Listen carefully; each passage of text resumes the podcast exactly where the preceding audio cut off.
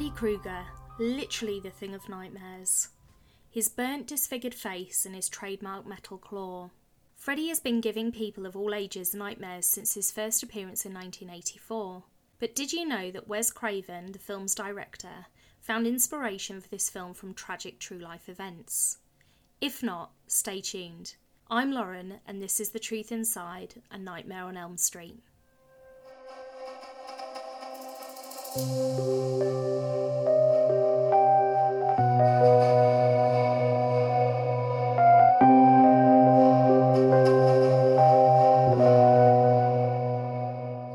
those that are unfamiliar with the iconic 1984 film, the short version is that Freddy Krueger, the film's villain, is a dream demon that kills teens in their dreams, which in turn kills them in reality.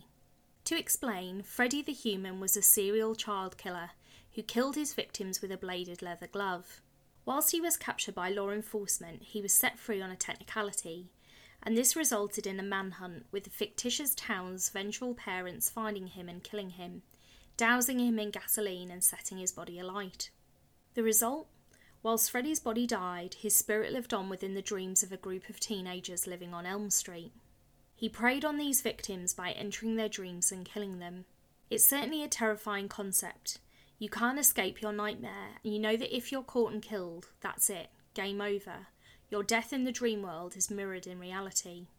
Now, understandably, you're thinking, this cannot be born out of truth. I thought exactly the same thing, but sad to say, A Nightmare on Elm Street was actually inspired by a medical condition that presented itself in the late 1970s, early 1980s. Like me, you can no longer feel reassured that the film is just a work of fiction. So, to be clear, Freddy himself isn't directly pulled from reality, nor is the tale about a serial murderer seeking revenge after being killed by vigilantes, but rather the idea that you can be killed in your sleep, possibly by your nightmares.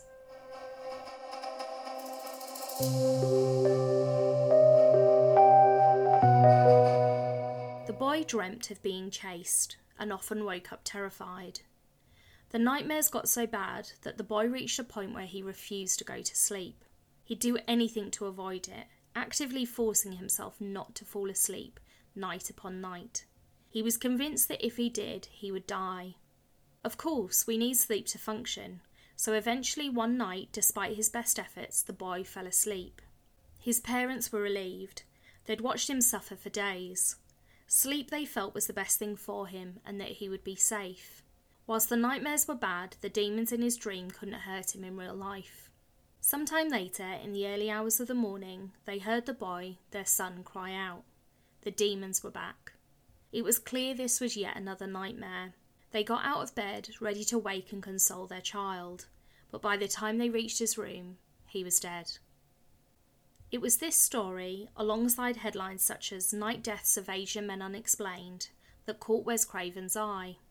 A young child scared to fall asleep because of the monsters contained inside his dreams, his parents oblivious to the threat. The idea that if you die in a dream, you die in real life. What a perfect plot for a horror film. Except for many, this wasn't the plot of a film at all. This was real life. So, how did these headlines come about? Let's backpedal. April 1975, Cambodia. A communist group known as the Khmer Rouge has just seized the country. Prior to this, between 1970 and 1973, during the Vietnam War, most of the countryside was bombed by the United States. The Khmer Rouge used the United States action to recruit followers and ultimately excuse the brutal policies they exercised. It's now January 1979, and the atrocities carried out by the Khmer Rouge are far and wide. They've killed more than 1.7 million people over four years through work, starvation, and torture, with the victims being buried in the killing fields, the name for the mass graveyards. The genocide in Cambodia means that many survivors fled to refugee camps in Thailand, many of these immigrating to the United States. This was in part due to Congress passing the Refugee Act of 1980, which meant that many refugees from the southeastern countries of Vietnam, Cambodia, and Laos would resettle in America. In 1980 alone, approximately 54,000 refugees came from Laos, of which circa 27,000 were from Hmong. It's now the early 1980s, and the refugees are trying to acclimatise to the American way of life. Whilst the immediate threat to life appears to be behind them, an altogether new threat has emerged. Between 1981 and 1988, over a hundred men died mysteriously in their sleep, reportedly after suffering from nightmares. The commonality? They were male refugees from Southeast Asia who had fled from the killing fields. At the time, it was called Asian Death Syndrome, but strangely, none of them possessed any noticeable health problems, and mostly everyone was aged between 20 to 30 years of age. The people suffering were typically refugees from Laos, a small landlocked country in Southeast Asia, the Hmong minority in particular. One story is that of 47 year old Yong Leng Thao. Medics arrived at the refugee camp to find Yong having some kind of fit in his sleep, his wife in tears by his side. Despite their best efforts, they couldn't save him, and his death was a mystery. He was also the fourth man to die while sleeping in nine months. Another story is the one you heard earlier of the refugee family who fled the killing fields and came to America, only for their son to start experiencing terrible nightmares and dying in his sleep. So, what caused these mysterious deaths? Surely it wasn't some dream demon like Freddy Krueger. Well, there have been a few theories. One was that the refugees had been subject to a nerve agent during the war, but of course it didn't explain why most of the deceased were males, and why this would cause them to die in their sleep as opposed to any other time. So this was quickly ruled out by medics. The second was night terrors, and that these were due to PTSD or post traumatic stress disorder. It's true that some things in our dreams can trigger physiological reactions we might have when awake. I'd hazard a guess and say that we've all experienced something similar in our dreams, like screaming, only to wake up and find that we're screaming in real life. So it is possible a dream could trigger some reaction that results in your death. Again, there was no evidence though to tie the two together. And also, why wouldn't women be suffering in the same way? Of all the deaths, only one had been a woman, it was largely prevalent amongst males. The most widely accepted theory is SUNS, or sudden unexplained nocturnal death syndrome.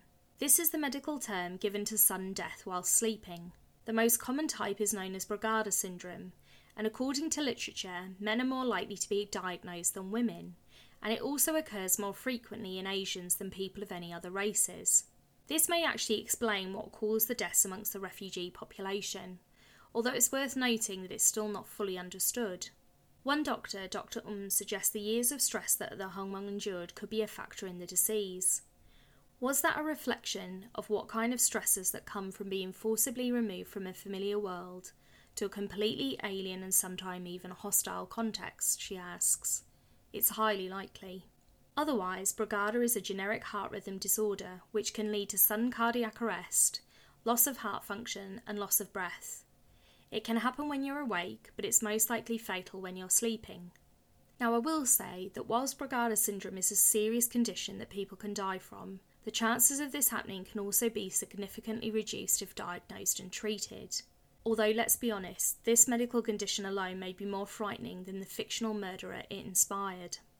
So, look, we technically know that it's unlikely Freddy Krueger or some other dream demon is lurking about in the corners of our nightmares, ready to strike, but we still don't know everything there is to know. We do know that not everyone who dies in their dreams dies in real life. Plenty of people have lived to tell the tale.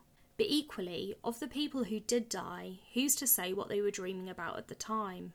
Was it of fluffy bunnies hopping around in a field, or was it looking into the eyes of a demon? And that exact question is why A Nightmare on Elm Street is so powerful. Sweet dreams.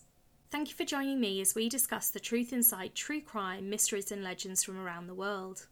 As terrifying or as uncomfortable as the truth may be, as Theodore Roosevelt once said, in the end, the most unpleasant truth is a safer companion than a pleasant falsehood. Until next time.